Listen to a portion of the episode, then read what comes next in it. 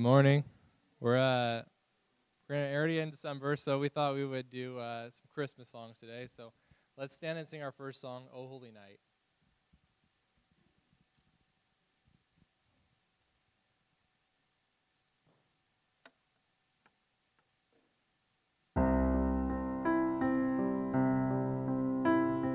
O holy night, the stars are brightly shining. It is the night of our dear Savior's birth.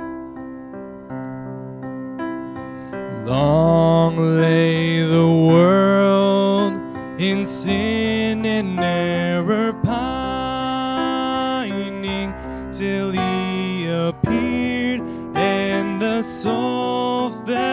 its worth. A thrill of hope, the weary world rejoices, for yonder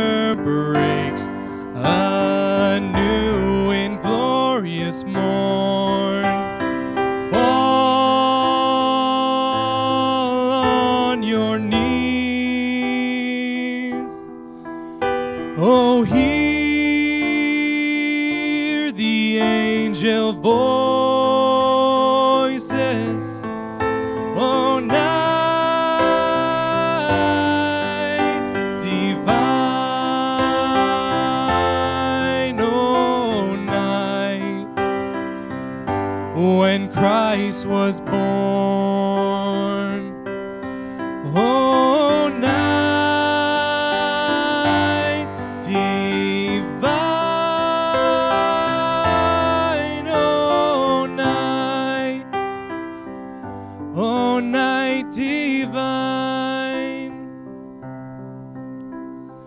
Led by the light, a face serenely beaming, with glowing hearts, by his cradle we stand. So led by light of a star sweetly gleaming, here come the wise men from Orient land. The King of Kings lay thus in lowly manger in all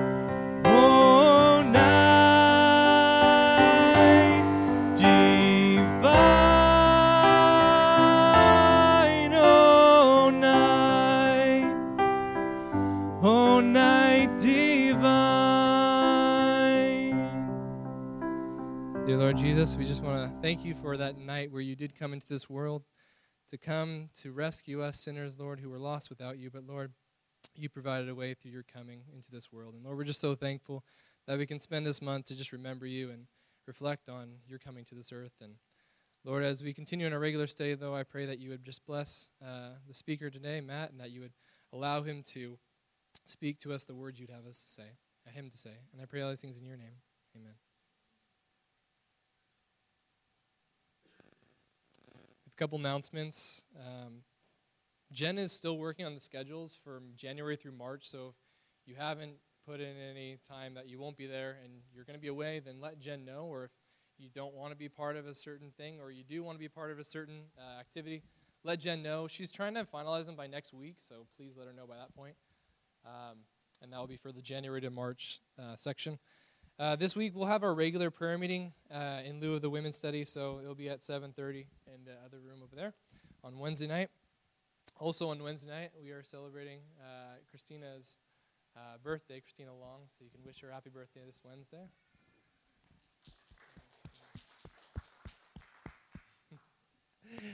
um, and then uh, it was said before, but next week we're preparing for our Christmas event with uh, potluck afterwards with the kids program. Um, and that will be December 15th at 11 uh, o'clock. But because we're doing that, we're going to kind of shift everything a little earlier. So we'll have the breaking of bread at 9.30 instead of 10. Uh, and then we'll have a short nutrition break, and then the, uh, the program will start at 11 o'clock, followed by a potluck. If you haven't yet signed up for bringing any kind of a dish, you can sign up on the back table. There's still people Marion's trying to hunt to find, so if you haven't, please do it before she finds you. and uh, if you're free after this to help set up for it, we'd really appreciate that. Any any amount of time would be good. Um, otherwise, that's uh, pretty much all the announcements I have. Um, our next song, uh, you guys don't have to stand for this one. We did this one last year. Uh, it's called "I Heard the Bells on Christmas Day." If you know it, you can sing along. Feel free. Uh, if not, just feel free to listen.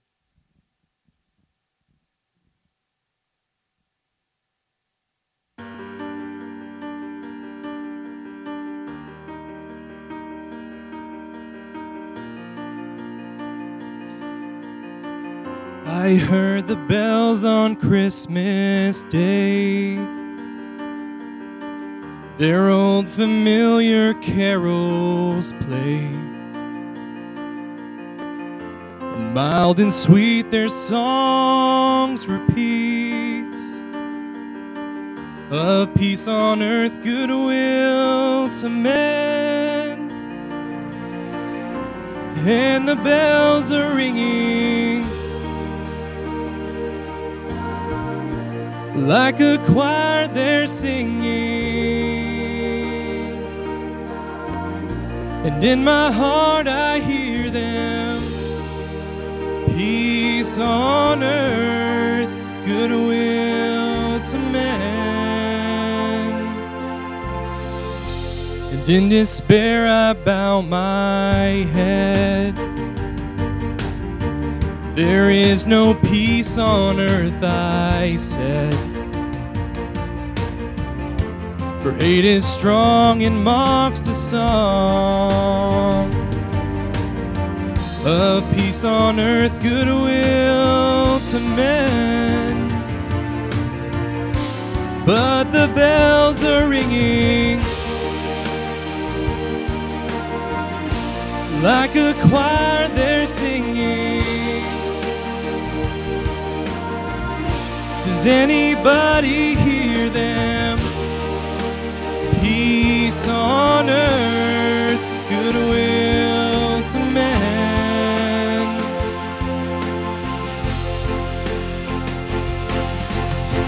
Then ring the bells more loud and deep. God is not dead, nor does he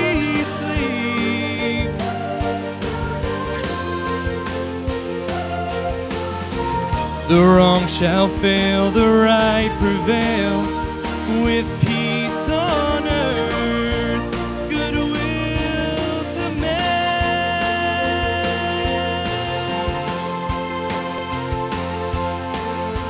Then ringing, singing on its way.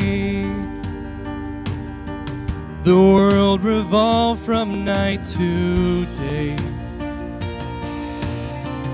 A voice, a chime, a chant sublime of peace on earth, goodwill to men.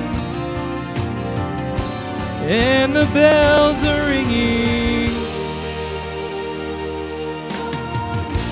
like a choir, they're singing. And with our hearts, we'll hear them peace on earth, goodwill to men. Do you hear the bells they're ringing? The light the angels singing. Open up your heart and hear them. Peace on earth, goodwill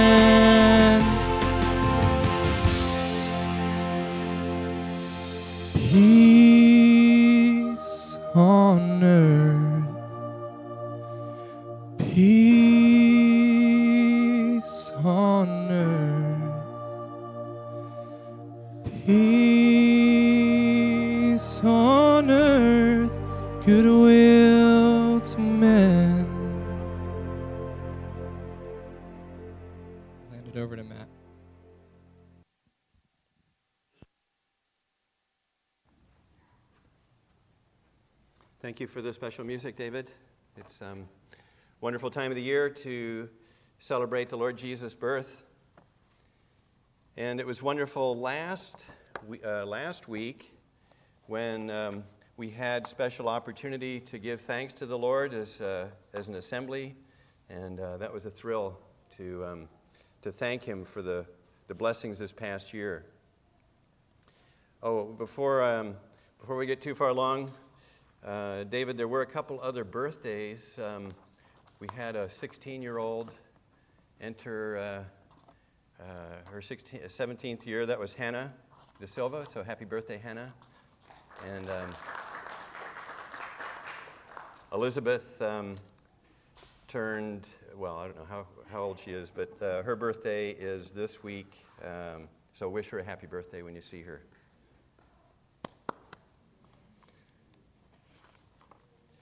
We, um, we're picking up in Matthew 5. We'll take a break next week and uh, have a special Christmas me- message. I appreciate that. Uh, you who schedule these meetings, thank you for, um, for that opportunity to reach out to the neighbors. Two weeks ago, Daniel preached and reminded us from Matthew 5 48 that the Lord's goal for his followers is perfection. Perfection. Not sinlessness, but godliness and spiritual maturity. So, following that line, we embark today on the first of three specific areas of practical followership of the Lord Jesus. Today, we're looking at charitable giving. Then uh, later, we'll look at prayer. And the third is fasting. These, um, these are all uh, very intensely practical parts of the Christian life. Bill MacDonald points out in his commentary on this portion of Scripture that Jesus uses the name Father 10 times in these 18 verses. And uh, that is the key to understanding the Lord's teaching that deeds of righteousness should be done for the Father's approval and not for men's applause. It's interesting that last week uh, we had Giving Tuesday. And not everyone's going to know what uh, Giving Tuesday was, uh, is, but it's a, a response by the, um, largely by the uh, semiconductor industry to uh, the, the commercialism and bargain grabbing of um, Black Friday and Cyber Monday, the, all the hype in, um, in the online stores. So, this Giving Tuesday is a, a, a, time to give back. That's what the purpose is a time to give back to charity, a time to give back to the poor, if you will. And um, they totaled up 1.5 billion with a B dollars that were transferred from uh, people's accounts, businesses' accounts to, um, to charities. That's Giving Tuesday. So it's going to be interesting to see how today's lesson affects our thinking about giving to charities, because that is what the Lord Jesus is addressing in these verses today. So, uh, Matthew 6, Matthew 6, verse 1 Take heed that you do not do your charitable deeds before men to be seen by them. Otherwise, you have no reward from your Father in heaven. Therefore, when you do a charitable deed, do not sound a trumpet before you, as the hypocrites do in the synagogues and in the streets, that they may have glory from men. Assuredly, I say to you, they have their reward. But when you do a charitable deed, do not let your left hand know what your right hand is doing, that your charitable deed may be done in secret. And your Father who sees in secret will himself reward you openly. Lord God, we have your word before us this morning with uh, so many practical applications. Guide us in communication of this word and in the application of it in our lives this week and through our remaining time on earth. We ask in Jesus' name, amen. We're going to look at this passage in three sections. First, God rejects gifts to the poor that are offered by the double minded or by the hypocrites. Second, God receives and rewards gifts to the poor by those desiring his glory. And third, we will offer a warning, we'll issue a warning to those who seek salvation by giving to charitable causes. God rejects gifts for the poor by the double minded. You know, God commands us to give. Uh, in general, He attaches blessing to giving and warning to those who withhold. In Proverbs 11, we read, There is one who scatters yet increases more, and there is one who withholds more than is right, but it leads to poverty. The generous soul will be made rich, and he who waters will also be watered himself. See, the Lord is, um, is uh, promising blessing to those who scatter, those who give, and um, really a curse to those who withhold what is right.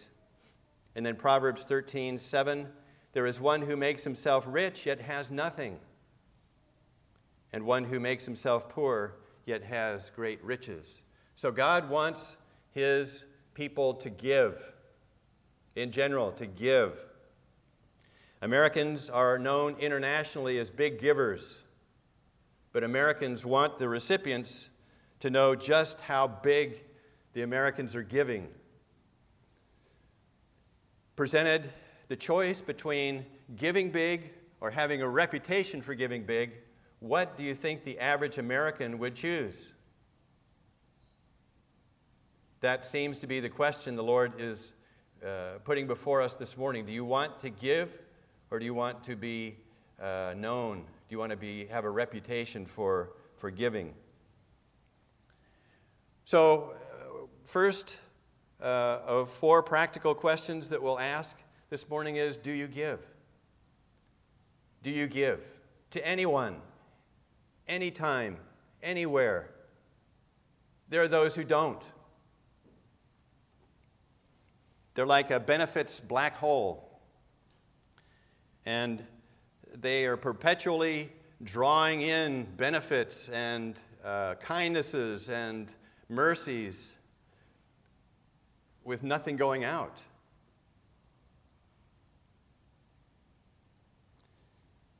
Uh, we, we've heard it compared to the Dead Sea. Uh, the Dead Sea is dead, it's, um, it's lifeless. There may be little uh, brine shrimp that grow and, and live in the, in the Dead Sea, but it's so salty that it's, um, it's inhospitable, uninhabitable. And the reason for that is there's no outlet. The Jordan River runs fresh and clean into the Dead Sea, and uh, the Dead Sea keeps it all for itself. And so it just becomes saltier and saltier and less, less useful. Okay? So um, there are those who do not give as a matter of uh, principle, as a matter of life. God commands it, however. God commands giving to the poor not just in general, but especially to the poor. And you can follow along in Deuteronomy 15. Uh, the Lord gives a very strong command here. He says, uh, in uh, verse 7, Deuteronomy 15. If there is among you a poor man of your brethren with any of the gates in your land, which the Lord your God is giving you, you shall not harden your heart, nor shut your hand from your poor brother. But you shall open your hand wide to him and willingly lend him sufficiently for his need, whatever he needs. Beware lest there be a wicked thought in your heart, saying, The seventh year, the year of release is at hand, and your eye be evil against your poor brother, and you give him nothing. And he cry out to the Lord against you, and it become sin among you. You shall surely give to him, and your heart should not be grieved when you give to him, because for this thing the Lord your God will bless you in all your works and in all to which you put your hand for the poor will never cease from the land. Therefore, I command you, saying, You shall open your hand wide to your brother, to your poor and your needy in your land. Brothers and sisters, don't harden your heart. don't shut your hand to the needs of the poor, but open your hand wide. That's Old Testament. God seems to repeat this command in, uh, in 1 John.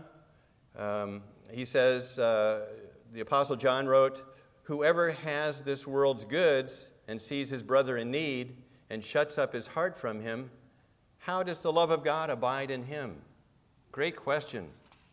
We should ask ourselves this morning if I shut my eyes and my heart to the needs of my brother, how does the, the love of God abide in me? How does it? There have been opportunities through the years, some still open, some new ones forming, for giving to the poor. Feed my sheep. That was great. That was, um, that was really uh, interaction, really a giving to uh, street people to the homeless, and um, we had good discussions with these, uh, these poor people. And uh, thank you, whoever, whoever set that up. I think Luke and Jen uh, set that up for us, and it was a real outreach to the poor. Not sure if it's still going on. There is the occasional stranger who stops by the chapel and he asks for a handout. Hey, I'm behind on my month's rent. I'm hungry. Uh, my car needs gasoline. Can you help? It requires some discernment um, in giving so that um, people don't misuse what we give them. And so, if you have, uh, if you don't have experience with uh, people asking for handouts, take an older brother or sister along with you and say, "Listen, we're going to help you. Um, uh, we're going to figure out how to to help you here."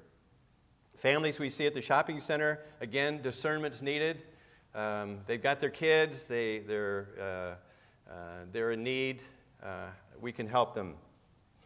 Love Oakland is a recent outreach by some of the brothers at Fairhaven, and they are actually going into homeless encampments in Oakland and uh, offering the gospel and um, help with documentation, um, uh, whatever is needed down there. Um, one uh, veteran, uh, military veteran, didn't have paperwork for VA benefits, and so this other military veteran was going to help him with that. So here's an opportunity to reach out to the poor. Compassion Network here in Fremont is, um, is another short term missions where, uh, where we go and, and reach out to uh, poor people overseas or uh, offering a scholarship, funding someone to go on a short term mission.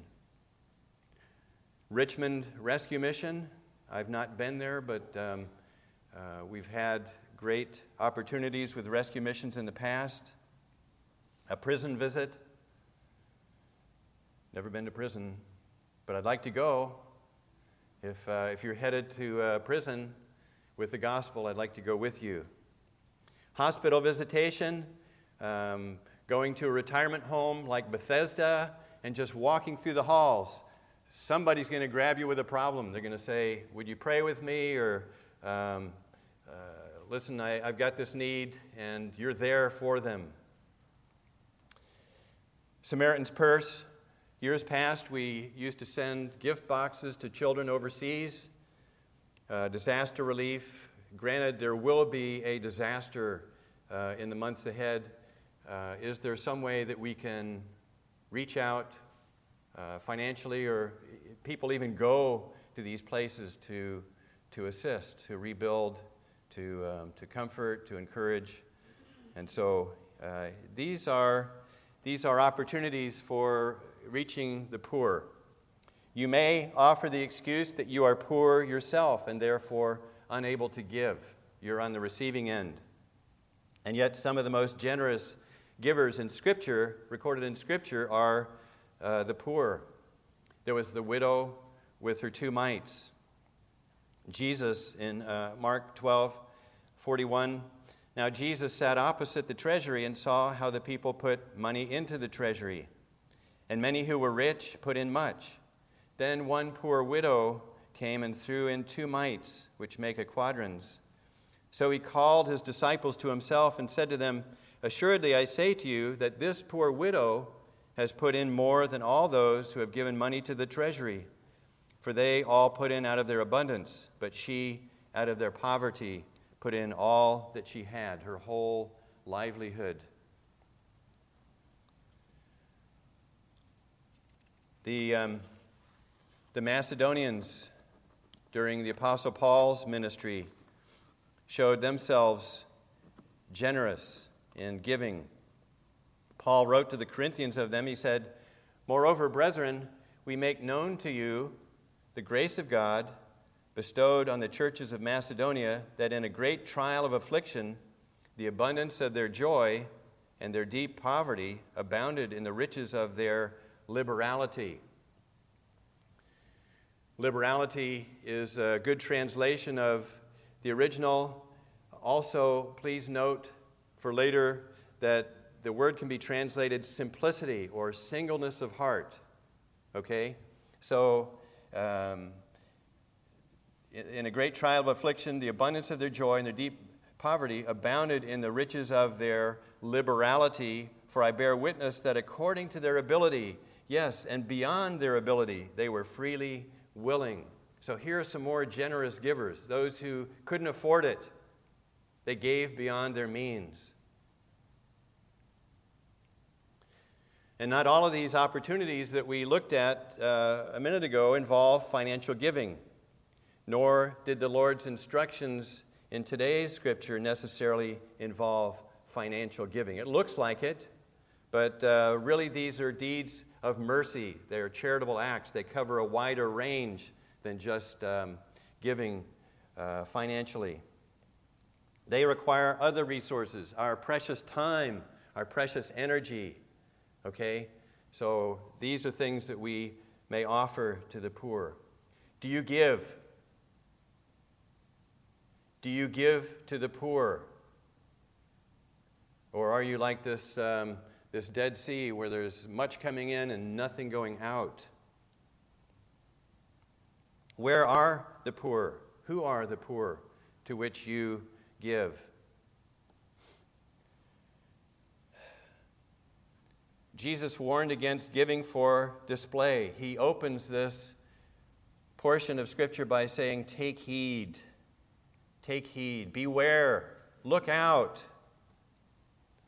Showmanship is a sin. If I'm, if I'm uh, giving for display, then that is sin. And it's subtle, it can overtake even the most careful giver. So the Lord says, Beware, look out. And it's damaging. It could corrupt all the good that you thought you did because you were offering it for the wrong motive. So, in these verses, um, in verses 1 and 2, the Lord gives an occasion. He says, when you do a charitable deed. That's the occasion he's talking about. He doesn't say if, he's assuming that you will um, offer a charitable deed. Then he offers an exhortation and a motive and a result. For those who really like to break down um, uh, verses of Scripture, here it is. The Lord's exhortation is Take heed that you do not do your charitable deeds before men. That's simple enough. Don't, don't uh, give for display, don't give for, um, for, uh, for others to see. That's the motive, is to be seen by men. The consequence of that is that you have no reward from your Father in heaven. If you uh, do your charitable deeds before men to be seen by them, you have no reward from your Father in heaven. Then the second exhortation in these verses is do not sound a trumpet before you as the hypocrites do in the synagogues and in the streets. Okay? Don't, don't, uh, don't give fanfare. The motive is that they may have glory from men. That's why the hypocrites were sounding the trumpets, that they might have glory from men. What's the consequence? What's the result of this? Uh, this glory seeking? Assuredly, I say to you, they have their reward. Interesting, okay? There's a contrast here. Um, Jesus says that their reward is their present possession. There's nothing beyond that that they should expect. They have it. You have your reward. And then there's the contrast between your father's reward and your reward. They are mutually exclusive. That means you can have one or the other, but you can't have both. You can't have the father's reward and your reward. Okay? What attracts people to the applause of their fellow men? What's the draw here? Why, why is this such a temptation? Why do people um, want to appear to be such big givers, have such a reputation for, for giving? There are several attractions. One is that the natural man looks to the physical and to appearance instead of spiritual. He can see and hear the admiration of his followers, but he must accept God's approval by faith. It's silent, it's invisible. Okay, so attraction number one is that um, we are physical beings. We clue, we cue on the, on the physical. we prefer that in our nature over the spiritual. Second attraction is we fail to realize who God is. There's a short circuit of faith, there's a major disconnect in reality between uh, who God is and who we think that He is. We're going to look more at the character of God in a few moments. But um, to unbelief, a human being looks larger than the Lord. The human looks more imposing than does the living God. And so this is an attraction to the hypocrite, to those who uh, who give uh, for display. This unbelief is also known as the fear of man. We fear men, we don't fear God, because uh, man appears so much more uh, threatening, so much more imposing to us. A third attraction is that we have a very limited sight. Would you bring up a slide for us, Daniel? Here's a street sign. I don't know if you can read it. Limited sight distance. The, um, the city puts that on streets where you're not able to see a uh, side street because there's a turn. And so slow down. You've got uh, limited sight ahead of you. But that becomes a, a fault in our lives when we restrict our view we restrict our consideration to our, um, our life on earth. We don't look at things that are above the sun. We don't take the long view, the eternal view. We're limiting our, um, our considerations just to what we are able to, uh, to see in our lifetimes. And this is a danger. Uh, fourth, the pride of life. The Apostle John warned against it in, in John, uh, 1 John 2, that um, um, the love of the Father is not in those who have the pride of life. And then uh, another is lack of love for God. Jesus said this in his teaching in John 5. He told, the, um, he told his hearers, I do not receive honor from men that is profound. I do not receive honor from men, but I know you, that you do not have the love of God in you. I have come in my Father's name, and you do not receive me.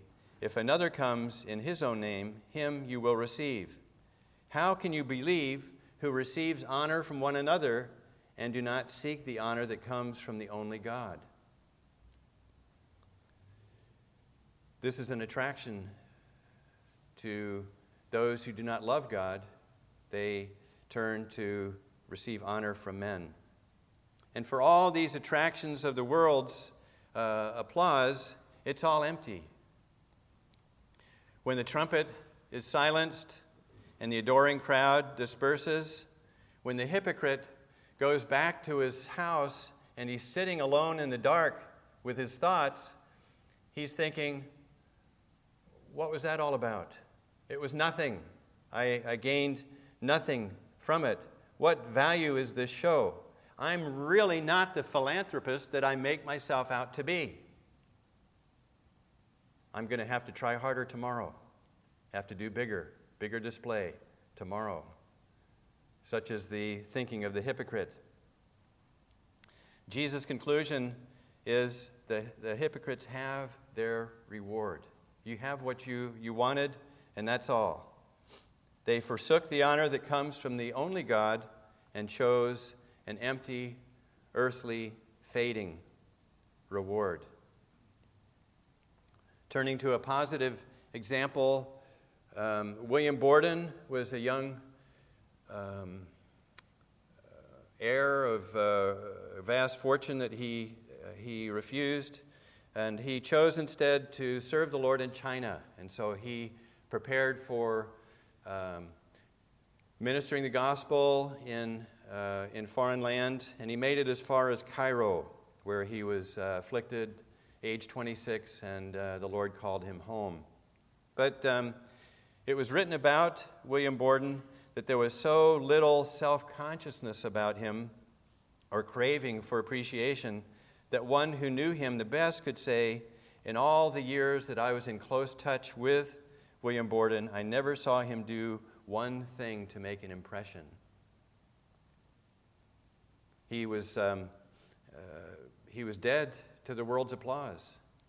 He, uh, he had no, it had no attraction for him. So, uh, our first question was Do you give? Second question is Do you give to the poor and our third question is Do you give to the poor without display, without show, but with integrity and simplicity and a single mind for God's glory?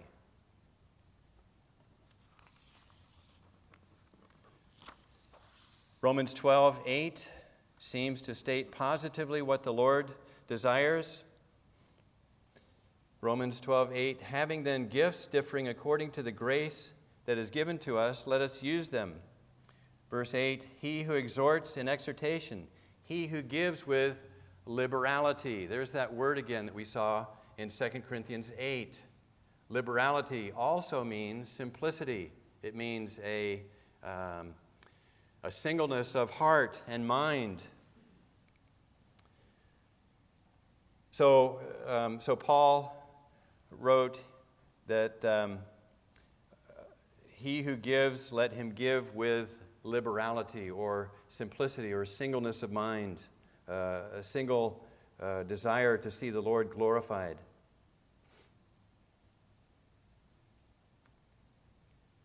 We talk about integrity. uh, giving with integrity. And uh, really, we could define integrity as faithfulness to God given convictions. Our faithfulness to God given convictions, those from His Word. Okay, so how can we apply the Lord's instructions so far this morning? We talked about different, um, different opportunities. The Lord also um, would have us avoid certain pitfalls. And here are some pitfalls. The um, ostentatious giving, the display giving today, shows itself in making memorials for donors. we name our hospitals after the donors. We name universities or buildings on the universities for these donors. And it's, um, it's a temptation to pride. Some organizations publish lists of contributors in special categories, making the amount of their gift their standing in the list. It's a great way to publicly acknowledge contributions, but it encourages boasting and one upmanship or competitive pride. Avoid them. How big a splash can you make? When I was a youngster, we had a community swimming pool, and um, the, uh, the high schoolers, or maybe they were college age, they'd take over the deep end of the pool. And uh, they'd crank the adjustment of the, uh, the board to its full, uh, full spring. And uh, they'd get up there one at a time and they'd bounce and bounce and bounce. And then they'd uh, do a cannonball or a watermelon or a um, can opener into the swimming pool with a giant splash. It'd send water sloshing over the sides of the pool. It was a competitive uh, event for them to see who could make the biggest splash. And it seems that um, in our um, giving for display that we're trying to see who can make the biggest splash financially. Um, some, in some meetings, they have open offering plates. So in the worship meeting, you collect the offering in an open plate.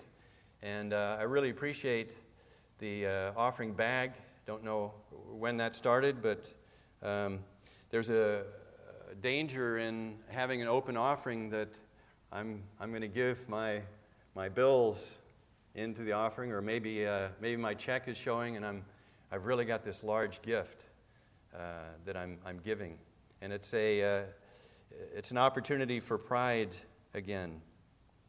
Our deacons do our utmost to protect the privacy of you and us, the donors, so that there's none of this opportunity for uh, one upmanship, competitiveness, or pride. Occasionally, we'll see a photo in the newspaper of a donor and recipient standing either side of this huge check. You've seen it, uh, you've seen it in the newspaper, and smiles on either side, uh, maybe shaking hands, and uh, the amount of the check is there very clearly in the, uh, in the photograph. It's, um, uh, it's uh, again, a great way to acknowledge, to publicize a gift, but it's lousy for modesty and for uh, for humility. It really deals a death blow to, um, uh, to our secret giving. So uh, we see how God rejects the giving for the poor by the double minded, by the hypocrite, by those who seek their own glory. Let's look now at God's acceptance of gifts for the poor by those who seek his glory in verses 3 and 4. The Lord Jesus said, But when you do a charitable deed, here's that occasion again, not if, but when you do this charitable deed, do not let your left hand know what your right hand is doing. That's his exhortation. The motive that your charitable deed may be done in secret. The result, your Father who sees in secret will reward you openly. Left hand, right hand. What does the Lord mean? Well, in the assembly, it means that I can offer a needy person a financial gift anonymously, and the needy person doesn't find out who gave the gift. Or I can do a charitable act, some other, uh, some other act for the person, and uh, without attaching my name to it, um, the left hand in the assembly doesn't know what the right hand has just done. Well, that, um, that we understand well enough. But how does one apply this personally? how does a person's left hand, there it is, not know what my right hand is doing? Well, it involves a voluntary self forgetfulness. And an illustration from the Old Testament may help. Uh, Deuteronomy 24 19. The Lord commanded, When you reap your harvest in your field and forget a sheaf in the field, you shall not go back to get it. It shall be for the stranger, the fatherless, and the widow, that the Lord your God may bless you in all the work of your hands. Show us what a, a sheaf of uh, grain looks like. There it is. So here are, here are bundles of sheaves in a field, and imagine that one of those escaped the notice of the uh, owner of the field. So one sitting out in the, um, uh, in the field by itself. Okay. The farmer uh, I'm going to borrow your imagination for a minute. The farmer returns home after an exhausting day of harvest. he sits down at his desk and there remembers that there was a sheaf of grain out there in the field that he did not bring into the barn. So he's, um, he has the following debate with himself. His left hand represents all the work that he did today, uh, that exhausting work in the, in the harvest. His right, in his right hand, he's, um, he's making uh, an accounting of, of the day's work. The left hand says, I bound 50 sheaves in the field today, and I counted only 49 in the barn. The right hand says, I'm not going back for it. The left hand says, I worked hard for that. That sheaf is part of the harvest. I need it. The right hand says, I've closed my books. My harvest of that field is finished. The left hand says, Do I know how much, that, how much grain is in that sheaf, how much it's worth? The right hand says, I did until three minutes ago. I have forgot it now, and I'm through with, uh, with this. So the, the farmer has, um, has uh, engaged in a bit of self forgetfulness. The accounting half of the farmer has dismissed the claim of the laboring half, even though it was a legitimate claim. He forgot the, the uh, sheaf in the field, the Lord instructs him, continue forgetting it. Don't, don't remember it, it's gone. And we may call this, um, actually, this same forgetfulness uh, we exercise in our forgiveness of others' offenses. When I forgive someone of an offense, I forgot the offense. I forget it. It's gone. God wants me to ex- exercise this same forgetfulness in my giving to the poor. I call it spirit inspired absent mindedness. The application of this is don't tell your recipients how generous you are. Don't tell them how difficult the cake was to bake. Don't tell them how many trips you had to make to the part store to tune up the, uh, the recipient's car. Don't, don't, don't tell them how difficult uh, it was to serve them. Illustration of, um, of this uh, is given in uh, the story of Boaz. Boaz is our secret giver. Um, give us a slide, Daniel. When Ruth rose up to glean, Boaz commanded his young men, saying, Let her glean even among the sheaves, and do not reproach her. Also, let grain from the bundles fall purposely for her. Leave it that she, uh, leave it that she may glean, and do not rebuke her. So here's, uh, here's an artist's uh, rendition of um, a poor woman out there. Uh, the field has been harvested, the sheaves have been taken, and uh, all that's left are these, um, these stalks of grain. Uh, you may not be able to see it, but her cloak is tattered, and she's just gathering these heads of grain in her hand. She's got a little pouch there on the front. She's, um, she's putting the grain into, the, uh, into that pouch for, for her meal, for food.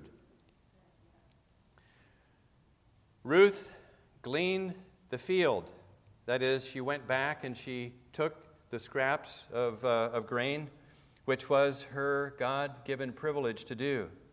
But Boaz ordered his harvesters, probably very efficient in their, in their harvesting, probably didn't leave uh, anything on the ground. Uh, Boaz instructed them to leave, uh, leave grain for Ruth. Ruth had no idea that um, uh, what Boaz was doing. She was just gathering the grain that was left by the harvesters. And so um, Boaz was giving to Ruth secretly.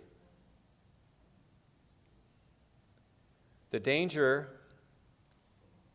in our left handed reasoning, no offense to our left handers here, is that we think that we have given enough or even that we have given too much and we become callous to the needs of the poor around us. We become complacent in our giving. We become uh, contented in our service. Are you satisfied with your giving? Have you reviewed your donations to the poor through the years and decided that that's all? That's all I'm giving. That's all the poor get, is what I've given them already. Such complacency is the enemy of progress. It's the, uh, the death of growth and devotedness. What if somehow the Lord Jesus determined that his stoop to earth was sacrifice enough? You know, I've done so much for these, um, uh, these wicked sinners just coming to earth that uh, I'm going to heal them. I'm going to um, cast out their demons, and then I'm going back to glory. No sacrifice. We would be lost.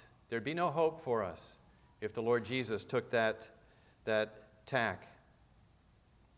Interestingly, during his earthly ministry, Jesus told those he healed to be silent. What a contrast to the glory seeking hypocrites in the synagogues and in the streets. Jesus' ministry was full of charitable deeds, yet he entered into none of the shameless self promotion of the um, religious leaders. Instead, he sought his Father's approval and refused the honors that the world would have thrust upon him. The giver who is intent on the Lord's glory doesn't look back. He's forgotten effectively what he has contributed. He has no reserve, he makes no retreat, he has no regrets. He wishes that he could have given more. Grace Adkins wrote, By and by, when I look on his face, beautiful face, thorn shadowed face, by and by, when I look on his face, I'll wish I had given him more more, so much more, more of my love than I e'er gave before, By and by, when I look on his face, I'll wish I had given him more. The simple, single minded giver devoted to God's glory is a compassionate, I'm sorry, is a passionate giver. My friend at work is passionate about the 49ers. If the 49ers played today, uh, he will be in the big boss's office tomorrow recapping the game, guaranteed. They, uh, they discuss the um, uh, offense and defense uh, mistakes and the other team. Uh, this same friend is also um, passionate about firearms. He collects them. He may not know how many he has. And uh, he may even be at the range this morning firing those, uh, a few of those firearms. It's a, it's, a, it's a passion. And he is passionate about electric power generation. So that if I uh, wander too far from Ohm's law, power is equal to current times voltage, he'll correct me mid sentence. He's that passionate about, uh, about electricity and uh, generation.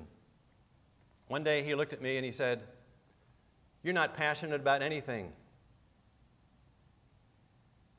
I wasn't going to argue with him. I don't follow the 49ers. I don't own a handgun.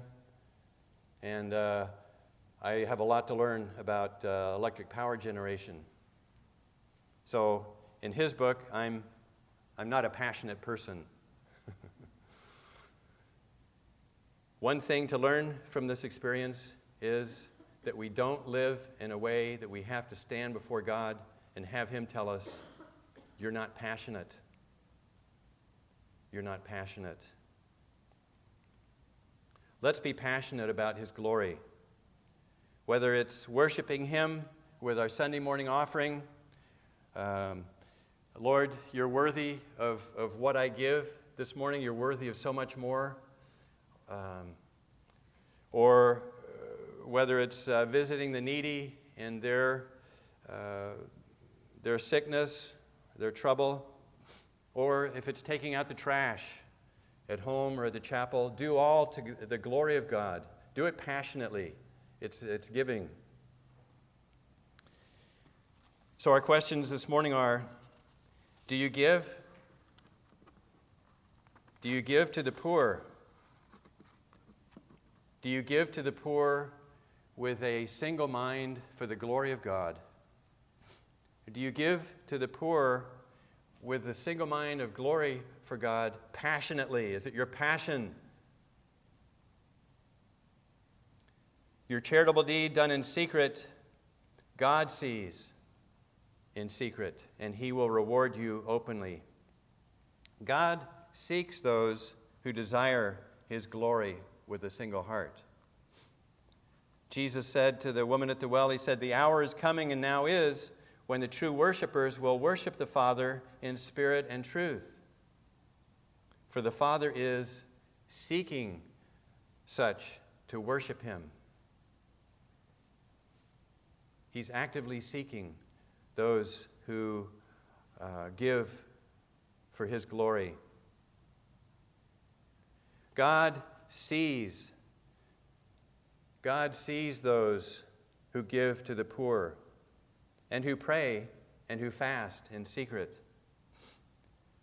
Nothing is hidden from him. Weeks past, we considered the, um, the name of God. He is El Roi. He is El Roi, the God who sees. God seeks worshipers, God sees those who give secretly, and God rewards those who seek, who, who give secretly. He is the righteous judge of all our thoughts and actions. What is a terror to the hypocrite is a comfort to the saint. As our secret sins are open scandal in heaven, so our secret giving is open and public to Him. What reward does God give? Some people think they'll drive a sports car in heaven. One week they're giving a steering wheel Another week, they're laying up uh, uh, tail light. The next week, they're uh, giving toward a radiator for this car in, in glory. Um, this person's heart is wrong. What reward did God give Abraham? Abraham refused the, um, um, the material reward that the uh, king of Sodom offered. And the Lord came and ministered to Abram afterwards, and he said uh, to Abram in a vision, Do not be afraid, Abram. I am your shield. I am your shield, your exceeding great reward. That's the Lord's reward. He offers it substantial, eternal, personal, and present. It's a present possession of the one who gives secretly. Bishop Whipple wrote, All we want in Christ, we shall find in Christ. If we want little, we shall find little. If we want much, we shall find much. But if in utter helplessness we cast our all on Christ, he will be to us the whole treasury of God.